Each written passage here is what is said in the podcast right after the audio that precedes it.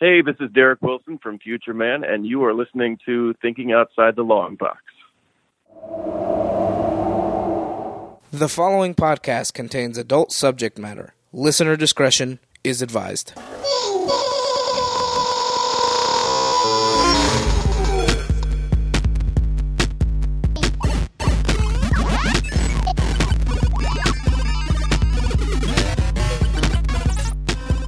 Hey, everybody, welcome to this episode of Thinking Outside the Long Box. I'm Gabe, and today on this special interview episode, I am more than honored to have writer, director, musician, cannibal, or cannibal, cannabis rights activist, comedian, and crazed hermit in the woods, Tommy Chong. How are you today, Tommy Chong? I'm very well, thank you. Thank you for that long and uh, confusing intro.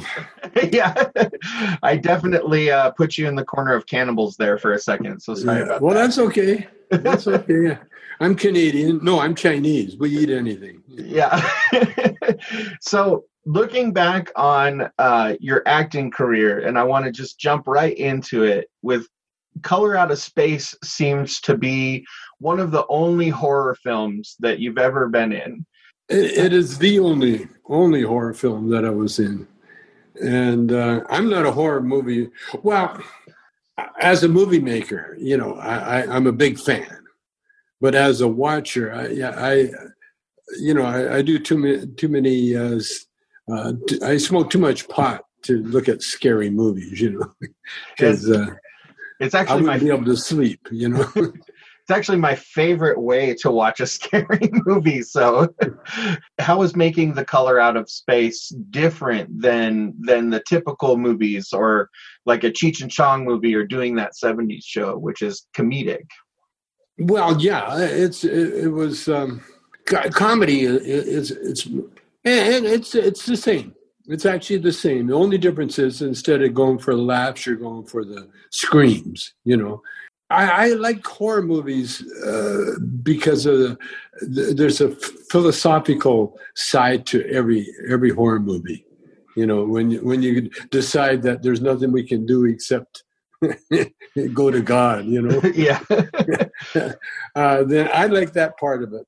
And the other thing about uh, Color Out of Space is I, I was totally into character, whereas uh, the 70s show or Up in Smoke or Cheech and Chong, you know, it really is a pers- you know, it is who I am only to the nth degree, you know.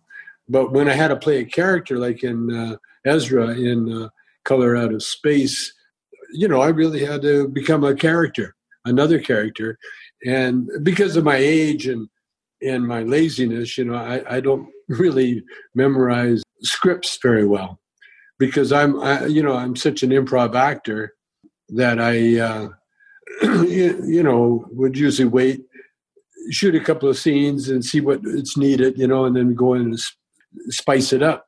But with uh, this movie, we, we come up with the technique, you know, because these guys, you know, the director and that, they're pros and, and they're used to working with old actors. And when old actors do what we do, we, we get a little uh, earpiece, you know, and so we get we get fed the, the line through the earpiece, which which is really uh, letting the director have a part in in your performance. You know, I, I did that a couple of times. I did it with that Silent Bob movie, and I did it with uh, Color Out of Space. And then when I, I couldn't wear the earpiece, you know, when I really had to go in there, the, the director, uh, Stanley, is it? yeah, he, he's an old pro. If you're an old pro director, what you do when you get your old actor in there, you you get it in such a way, you ask the right questions, you know, and then we respond. We respond. And so there's no long speeches. You know what I'm saying? There's more, and and whatever speeches there is, what what, what he'd let me do is let me ramble on one direction, and then if we had to do it again, he'd say, "Okay, but emphasize this instead." You know, and so- and so you get that natural performance, which I did, Yeah. which, which I thought was very very natural and very, uh, you know, because when, when you get a certain age, you're just more worried about when you're going to eat again than you are about the, the like when we were young, you know, up in smoke, you know, that was our careers at you know at stake, and so we really put out the energy. But when you're an actor, uh, sometimes uh, you, you, they don't want you to put out that energy.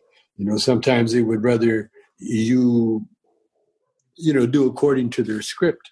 And so I, I, I really enjoyed it. I, I, really enjoyed the process. I saw a little bit from Marlon Brando because later I, I studied all these guys and Jack Nicholson too.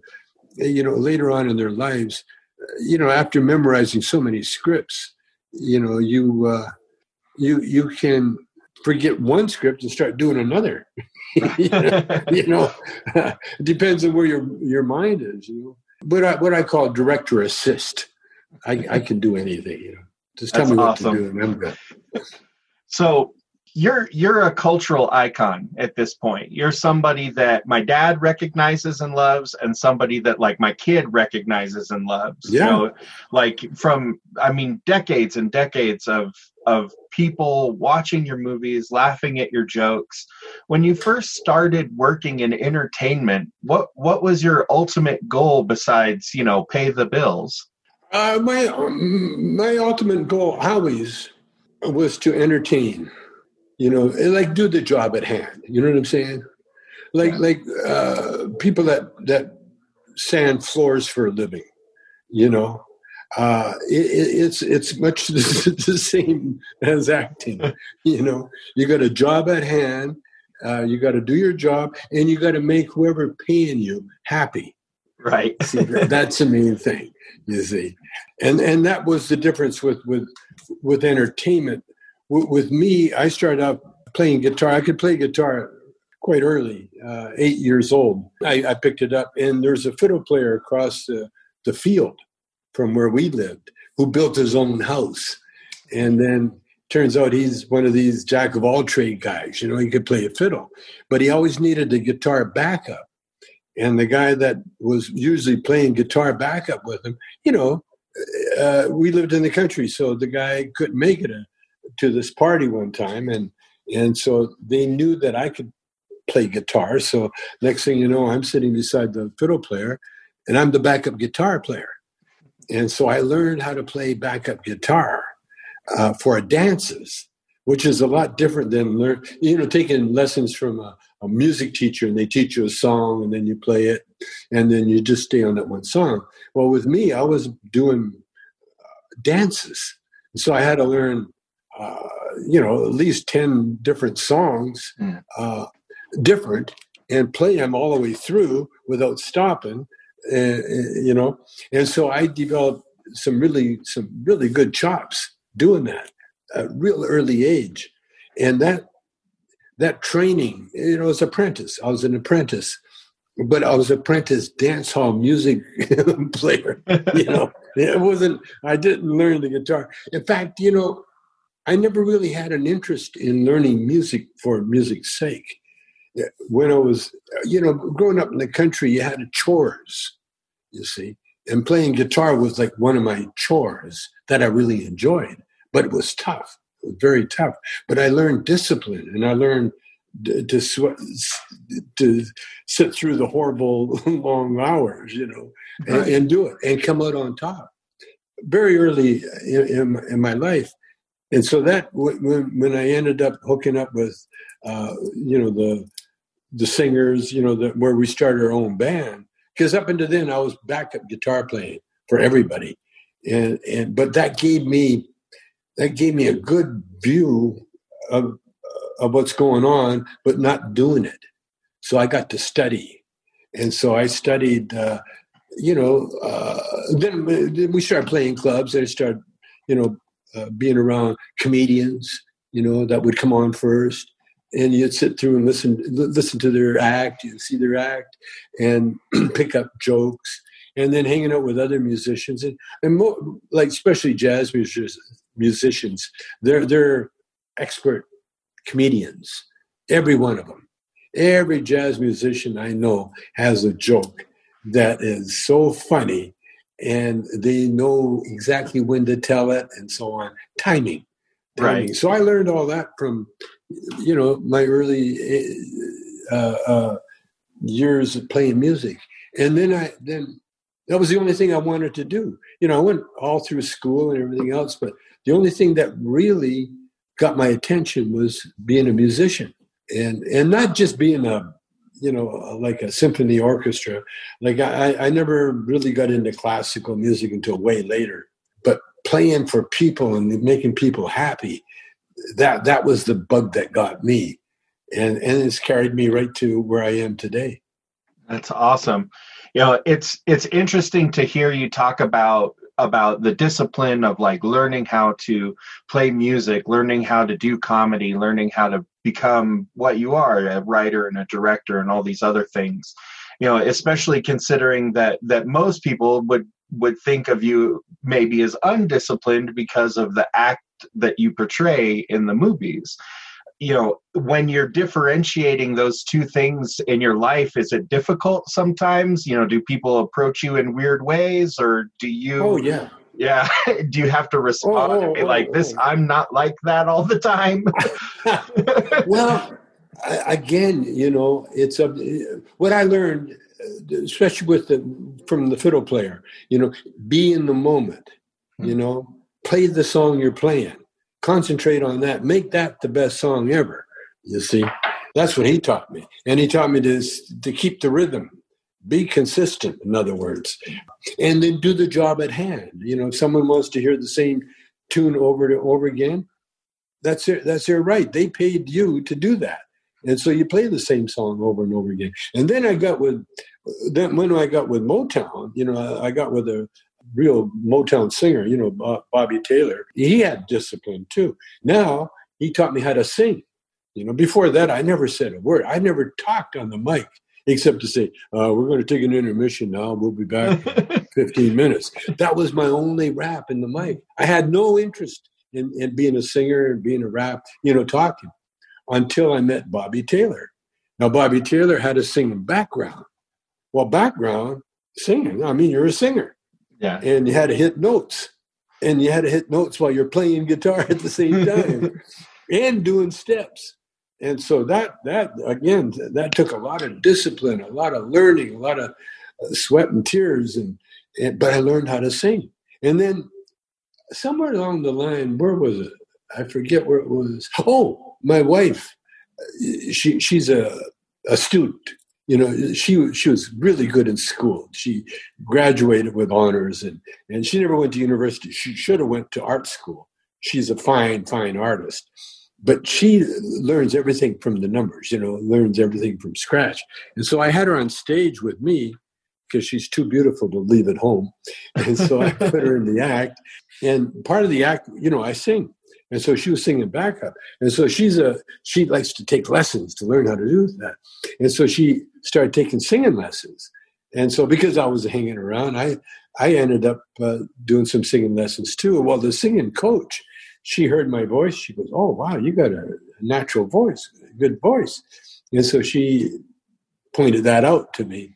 And so then uh, uh, I, I, now I switched from guitar to to singing. Now I started learning how to sing, you know. And so it's the same thing. I put in the work. I, I listened to Sinatra over and over again, Nat King Cole over and over again. I took singing lessons from uh, when I was on The Masked Singer, and that's the key the key is is getting the best teacher.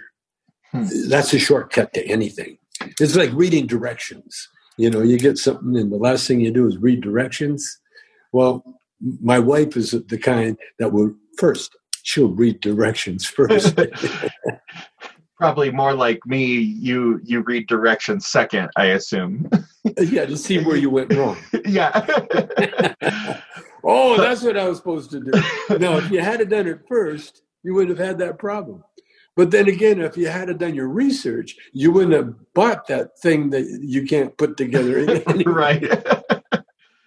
so one of my favorite things to do is is get high and read. Uh, and one of my favorite authors to read when I'm doing that is is H.P. Lovecraft, who uh, wrote the short story that The Color Out of Space is based on. You know, he writes these very expansive, like you know, scapes of just craziness, and it, it's always really fun for me. Were you familiar at all with his writing before you made the movie, or did you have to read the story before you worked on the movie? You know, I got turned on to science fiction really early in my life. And it's the funniest thing. I got, we had outhouses when I was growing up, but my dad was Chinese and he built this beautiful outhouse. It was more like a sauna, you know, with with uh, with the holes in the in the seats. but and he used to bring different books back in the day. You know, we had no television or uh, we had radio, but uh, you know, I, it was mostly music. But for for literature, you know, we were kids, and of course, we had a comic book collection. Mm-hmm. But my my dad liked uh, science fiction, and so I got into science fiction reading, and that was wow in in in the outhouse, you know, and uh, that was like our library. I got it. I got heavy, not heavy into. I, I was never heavy into anything, you know. Right. Just like when you're when you're growing up on a farm, you do chores. You do what's necessary to live, and so you have to, you know, bring in the wood and know, carry out the carry the water, how to do all those chores or do your homework. Yeah. or read a book. You know what I mean? There was no leisure time in the country. I'm and, definitely going to play this moment for my nine year old, just so you know. Read a book, do your homework. yes, yes. But but that that is a um, oh oh I I got a tip for you man, for your listeners when I had cancer, I was recovering, and I got bad eyes anyway. But I, I couldn't have, uh, you know, I couldn't read when I was laid up, and so I had my daughters my, from my first marriage. Uh, they would come over and they'd read to me. My favorite book is um, they're, spiritual books by uh, different uh, spiritual writers, like Joel S. Goldsmith is, is one writer. If you want to check him out, he's really good. Emmett Fox is another. And, and these are books that, uh, you know, they're spiritual books, so you can read them over and over and over and over again, you know, uh, and get always get something out of it. So I had my daughters read to me, and two things happened, man. First of all, I got to hear those words again. And then, second of all, my kids, my daughters, got to read them. And you can't read a spiritual book without being affected. Right. Because it's very personal. And so now we've got a little tradition where my daughters come, they'll phone up, Do you want a chapter, Dad? And, and so I say, Yeah, of course. And so they come over and they read a chapter to me. And so what I do, I pay them for it. I pay them a, you know, I, I give them a, a, nice little chunk of money every time they do that. And so they got an incentive to come over to read to me, but they also walk away with the knowledge of what they've read. Try that with your nine year old. If you want them to figure out something, say, listen, hey, do me, what, what is it? Read this for me. And let them read it for you. And then without correcting it, just let them read it. That's it. Thank you. Okay. And, or if you want to be like me, when you pay them, uh, they, they kind of have an excuse to get to read to you a few more times. Yeah, she'd really, she'd really like that. I think I'm definitely going to try that with her. That's awesome. Oh, it's incredible! It's incredible because you're making them do something that you know instead of you reading to them. You know, right. their minds can wander, but when they're reading to you, they're they got to concentrate on what they're doing and and when they do that, they get they get the benefit of what you're reading. So it's it's it, it's incredible. Uh, I do that again with my wife. My son just got married, and uh, she's uh, from Indonesia, and so she was having a hard time. She was pregnant. She she had a baby. You know, we got a new little granddaughter, but she's you know miles from her home, and she was feeling you know post postpartum, you know, the depression from having the baby and everything else. And so she was kind of going crazy. And so my son phones me up right away, Dad, help. and so I went over there with the book And I said, Can you do me a favor? Will you read to me? And so she read to me. And uh, it can't help but change everybody because you're reading these beautiful truths, you know, that that explain so much. And for some reason, I don't know if it's how freaky it is, but whatever was bothering her, the mess, the book gave them gave her the the, the out. You know what I mean? Relieved relieved the pressure, relieved the the the, the fear. And so I, I talked to my son later, and he goes, "I don't know what you did, Dad, but everything's fine." And so, yeah, it, it, it's it's it's just um, it's it's a beautiful thing, you know, because the spiritual books that I'm talking about, Emmett Fox, for instance, what he does, he explains the Bible. See, the Bible was never meant to be taken verbatim. The, the Bible really is stories, like fairy tales of that that could happen to anybody. Right. And and there are code words in the Bible itself. Like when they say baby, for instance, uh, it, it, has a lot deeper meaning than just a, a, an ordinary child, a baby. It can be a, the, the awakening of a new idea, mm. you know, a, a, new belief. It's a baby, and it has to be nurtured. It has to be kept, and has to be fed, and it has to be protected. You know, and when you learn these things, then you start realizing, oh, all these messages in the Bible you know? And and when you see what these evangelicals you know they take it out of context you know? Like for instance you could uh, uh, pick up snakes without being killed. Well that that's a metaphor. Yeah. they never meant you to pick up a real snake. What it is it's an idea. You pick up an idea that can kill you you know and, and so when you, when you get enlightened you can uh, they can feed you some erroneous idea like what's going on with Trump. But you can see that that poison snake, you don't want to touch it. You don't want to go near it. But it's not going to kill you because you know how you, you, know the reality behind it. And and that's that's what I'm learning now. And I've always learned, you know, I've learned this over over the years. And and that what you explained, you know, earlier, you know, the, the uh, introduction, my introduction it really should have been this is Tommy Chong, never finished high school. you know, you know, but instead, uh, Arthur, uh, uh, movie director, I directed five movies. I never went to, I never got through high school, let alone go to film school. You know, how did I do all? Uh, you know, what, what, how did they write a hit song? How did it with Motown? How did they do anything? It's not me. It's the power within me. See, and that's that eternal power that it's in all of us.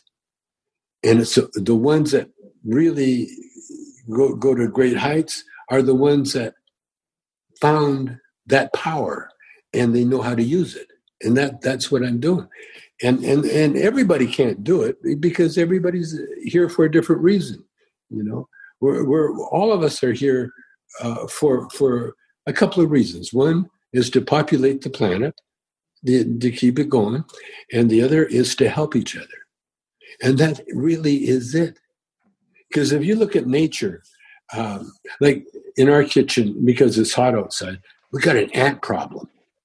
You know, if we leave any bit of food around, ants come like crazy. You know, they, they send out their little uh, scout and they say, hey, we got the party over here. And boom, we got a zillion ants coming over. And of course, they're a pest in the kitchen. You know, we get sprays and spray them, kill them, everything else. But I was outside working in the yard and I looked down, oh, there's another ant colony. And I'm looking at the ants and I realize their only job is to help the planet, to pick up the little scraps, the little whatever it is that they call food. And that's their only job is to help the planet. The bees, the, the, the that's why, you know, back in the day when they you you give your kid a sex talk, it was about the birds and the bees. It's about nature. Right. It's about nature. Everybody's here to help the planet. And I think that's one of the reasons that we ended up with this pandemic, because this pandemic is helping the planet. If you notice, it stopped all the air traffic, or a good deal of it. There's no more pollution that was going crazy. You know, uh, uh, the factories were shut down that were polluting. Everything that was that was going crazy is shut down. Yeah, glaciers are melting, but that's what happens to ice when it gets warm. It melts. You know, and it's not the first time Earth has been uh, without ice. You know, and uh, and and so this is this is what we have to do as as a human race. We have first of all we have to realize we're all individuals. We are all individuals uh, that we can become a pack, but you know, just like people with the pandemic, a lot of them they're dying without being able to hug anybody or, because they come in the world alone. You go out the world alone, no matter uh, who you are, and that's that, that that's what's happening. And so, what what I what I what I learned you know, through the through through actually asking. You asked about asking. That that's in the Bible too. Again, it, you don't take it verbatim. Like the story about Noah, for instance. Uh, Noah. It's a very homophobic uh, story. You know, having uh, two of each. Uh, you know, two of each, two of each. You know, that's that's man and woman, man and woman. you know, but yet in in the story of Noah, Ham took liberties with his dad. Hmm. he has a homosexual affair with his dad, and and it's a no no. Now, see, that's all fiction. There was never a flood yeah, there was a flood, but there was never a flood of the of the biblical proportions that right. where where where Noah built this big boat and got all the animals on there. That's fiction. That was fiction, but it's but it's kind of fiction that has a message. Mm-hmm. And see, for back then, that was a message. The really message was is that there's going to be a dove, and there's going to be the flood is going to subside, uh, no matter. In other words, that's like saying we're we got troubles, like we got a flood of a pandemic going on right now. But eventually, we will get the uh, the vaccine. It, uh, it, it, we will control it, like anything else. We'll get it under control. Not after, not before we learn a lesson, which we're learning. So, so, so, uh, my my my my point uh, is, if I have one, everything we need is within ourselves. Everything. There's not a thing that we don't have inside us. We just have to go inside to get it. Some of us can do it. Other other of us not not at this stage, you know. and and that's that, that's the way life is. That's awesome. Like I, I'm not gonna lie. I, I've been watching your movies and I've been a fan of yours and you know kind of followed your career effectively since I was in middle school.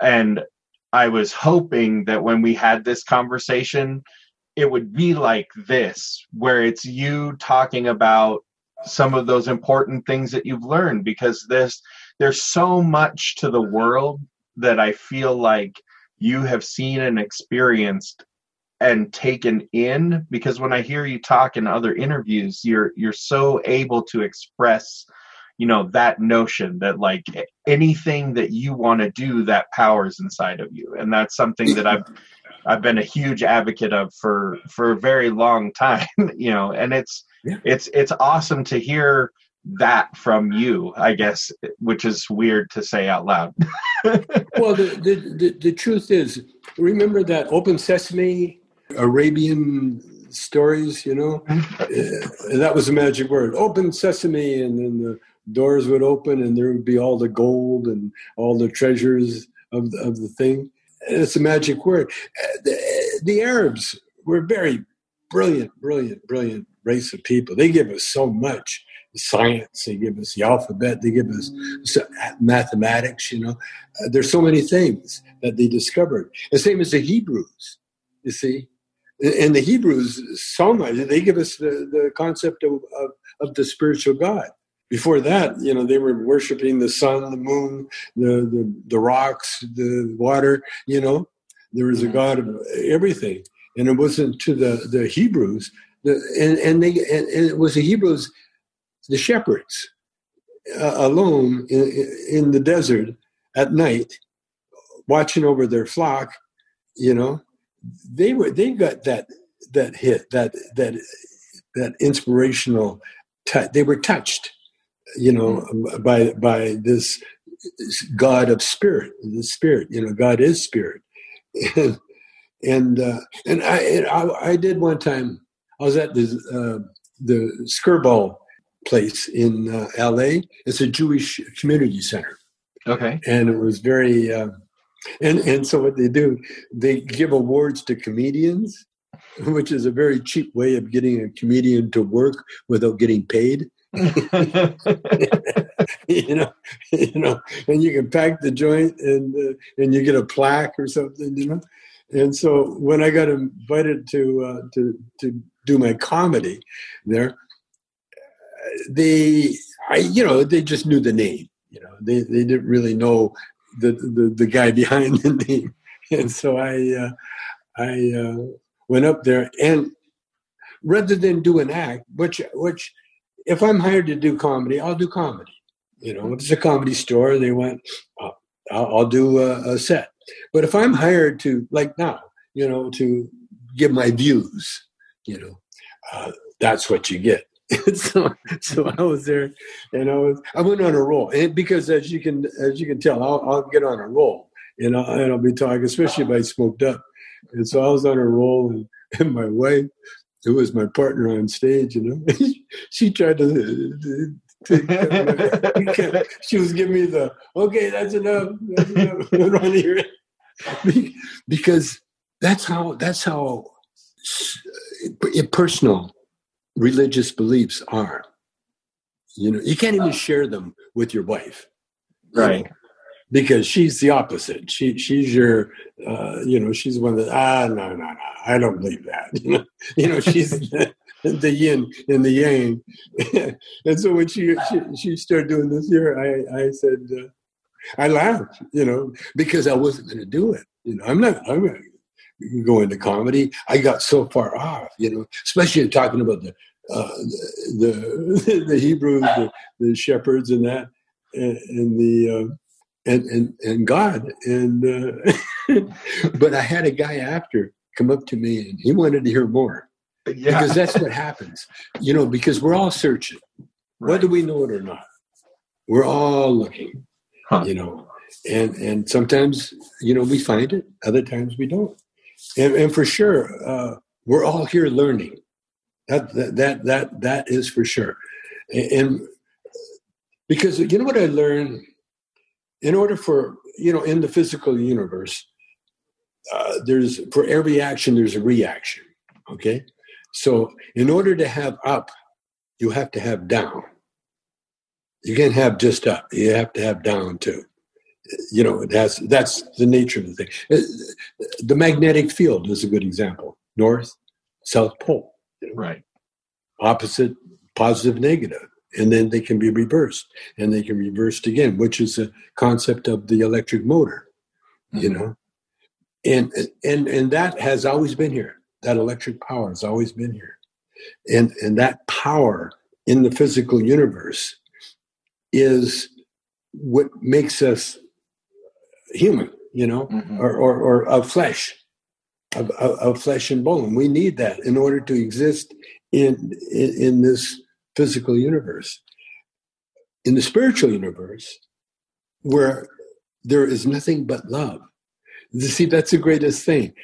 When you when you look at again, the Bible was was just talking about man's uh, how to how to explain this st- stuff to man in a in a form where they can understand it. You know, mm-hmm. and that's why we invented the devil. You know, uh, because you had to have the opposite. You had they had the opposite of of, of uh, good. You had to have bad, and, and, and, if you have good, you have to have evil. and what's the evilest thing? You had to we had to put them in a form that we could understand. And when you do that, it's not real.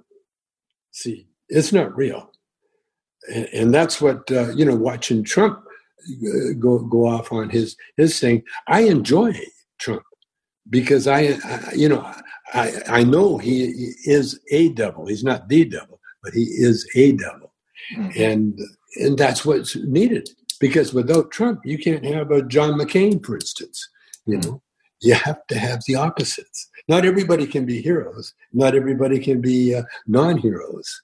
But you have to have one. One will begat the other, and and that's what I found. This is just in the physical world.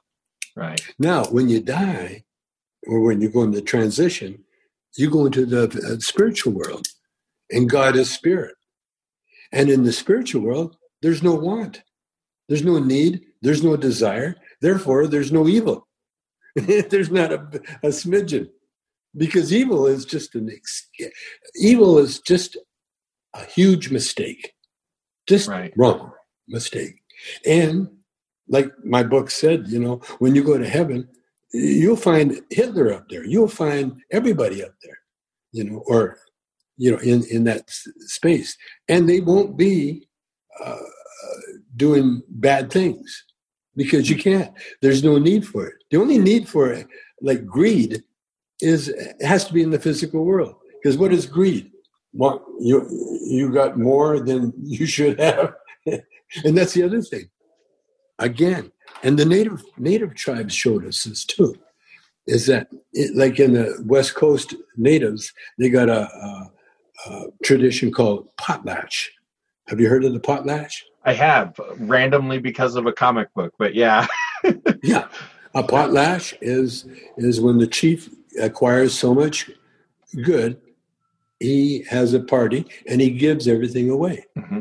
including food. He gives the food, they give food to the ones that don't have food.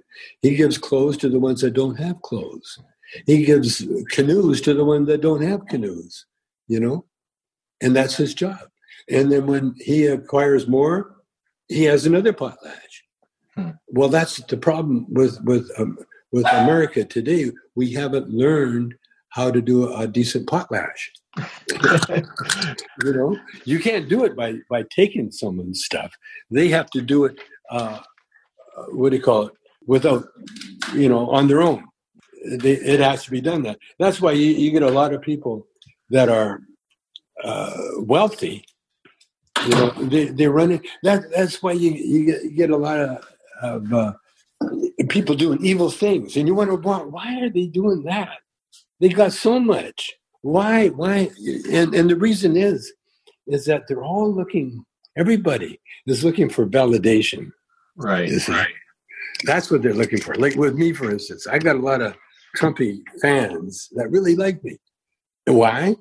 Because other people like me.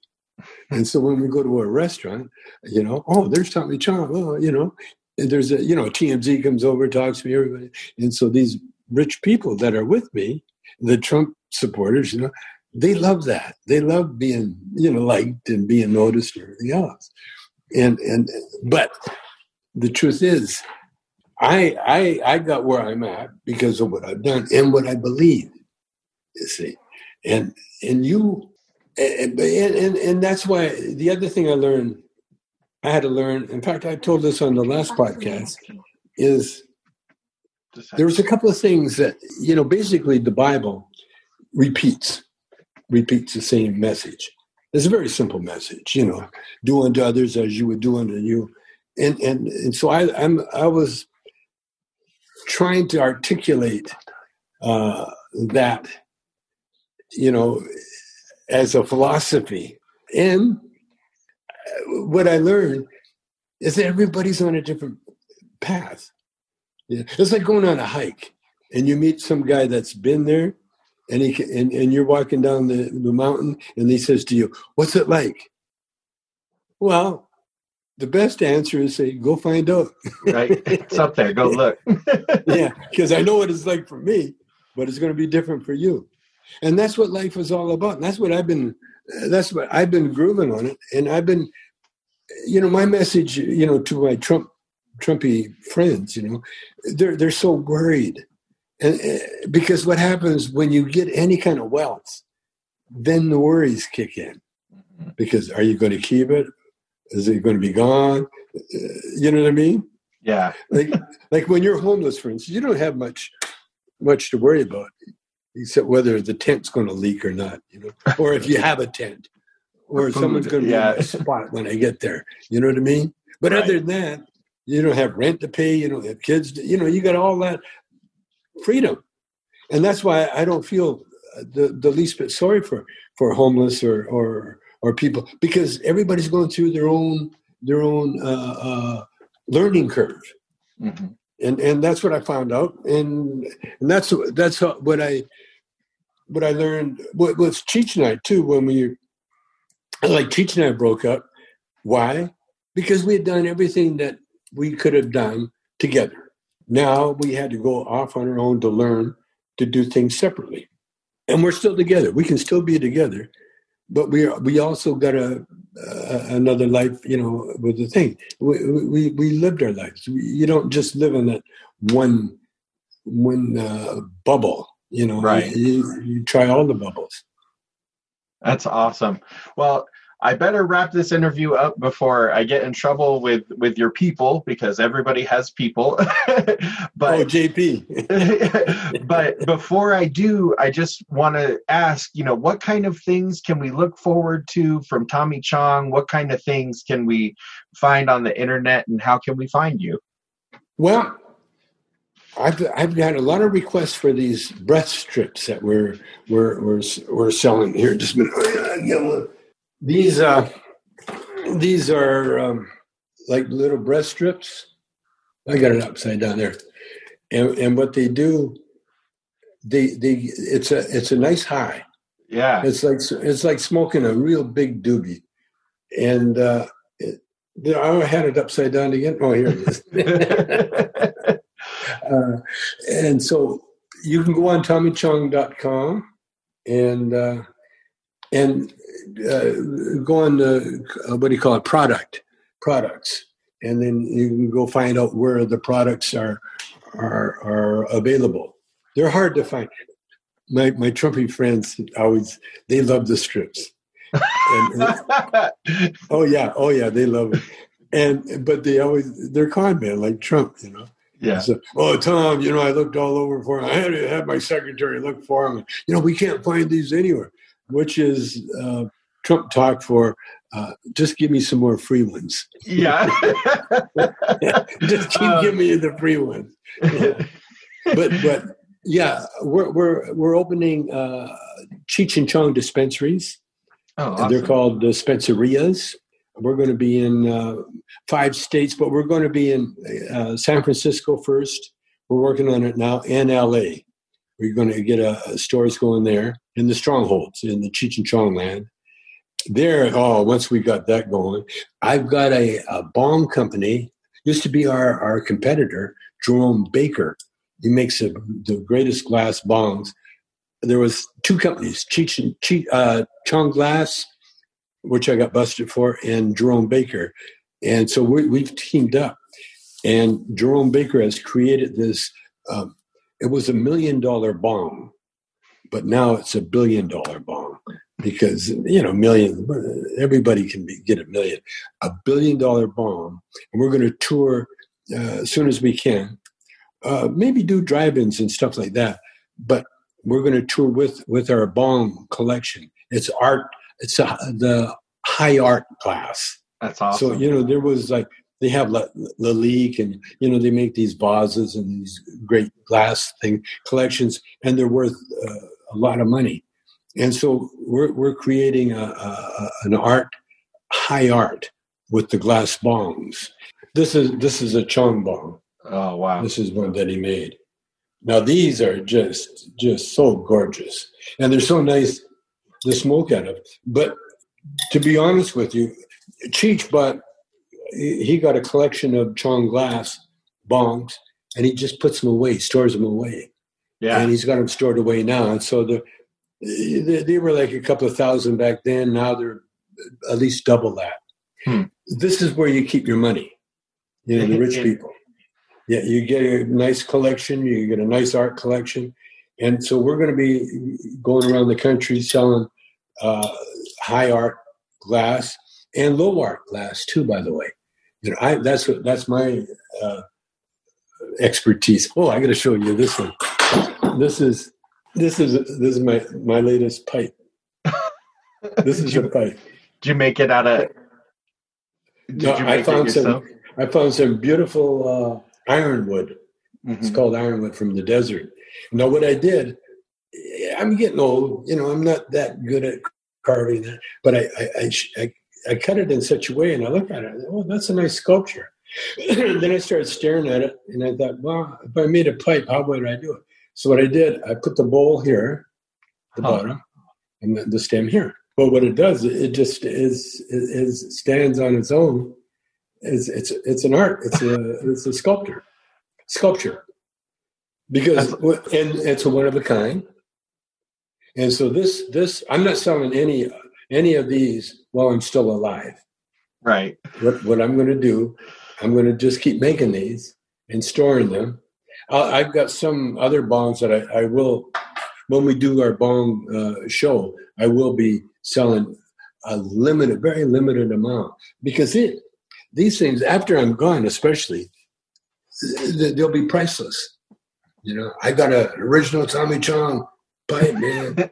I saw it on TV. I saw it on the show, and now I got it. It's one of a kind. You don't get you, there's not another one like it, and that way it, it keeps its value.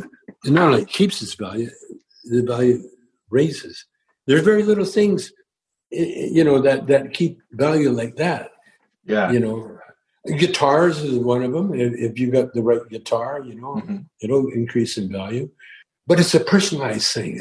Going back to who we are, we're one of a kind. I'm one of a kind. And if you got a, a pipe, now I, I make these necklaces. They're called Nada pipes. Uh, again, you know, my friends, where can I buy one? And I said, nowhere, because because when I'm dead, then, then that's my inheritance for my kids, right. for my family.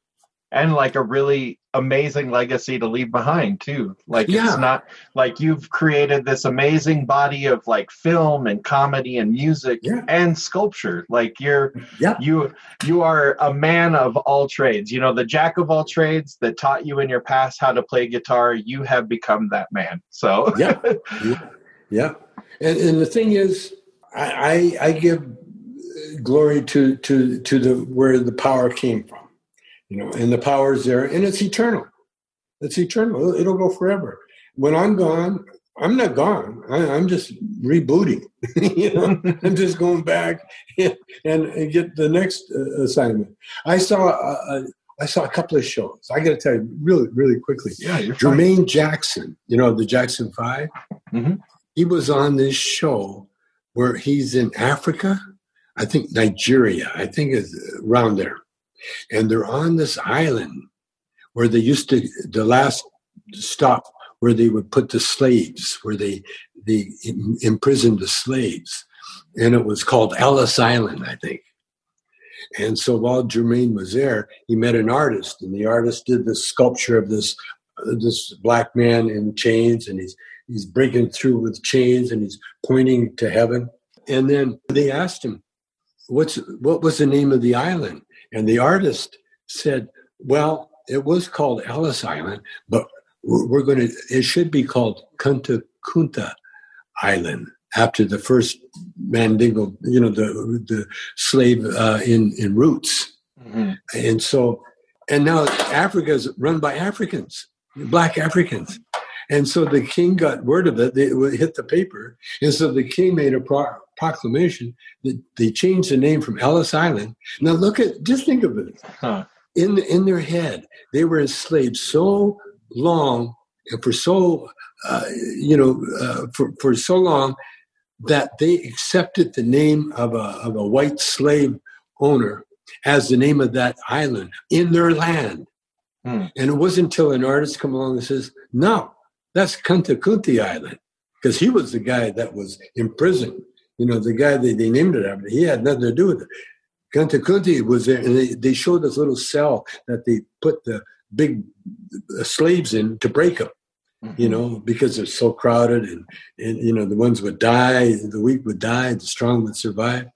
And so they named it, they renamed the island Kunta Kinte.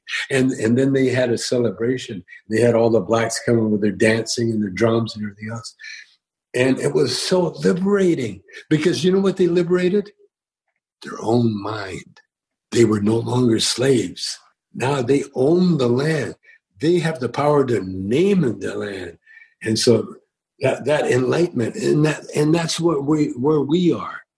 You see, that's once you get clarity, then you can look around, and that clarity comes from God. Once you look at the world through God's eyes, all you do, all you see now is, is beauty and and and you behold the, the glories. Because hmm. everything else is just momentarily working toward the same cause. You know, like we're we're whipping through space very fast. We're whipping through space at a speed of 1,036 miles an hour. And that's not going to stop. and when it does, there will be another uh, planet that, or whatever, or maybe something, uh, maybe we're in another uh, universe. Who, who knows? Huh. But right now, see, right this very instant is what you imagine it to be. Hmm. And that was the great thing about getting back to the movie. Wasn't it weird? The weirdest thing about that movie, I shot that movie, and a year later, a pandemic, this pandemic hit, exactly like Ira said in the movie. Yeah, yeah I was I was watching it again yesterday. I was like, oh, that's weirdly ironic. so I don't know. It's, it's not ironic. It's, you know, I've I've been a, a, party to a lot of the, this deja vu. I've been there before. You know, I remember that happening. Well, look at Cheech and Chong movie. Look at our movies. Mm-hmm. In, in, Nice Dreams, we're selling weed out of an ice cream truck. Hmm. and guess what? Uh, when we go on the road, we're going to be selling weed of an ice cream truck legally. Right. well, that is amazing. Tommy Chong, thank you so much for being on our show. Like, this is, I mean, this is honestly like one of my life goals is to have a conversation with you. So thank you very much. I check that one off of the bucket list. oh, good. Okay, then. Thank you.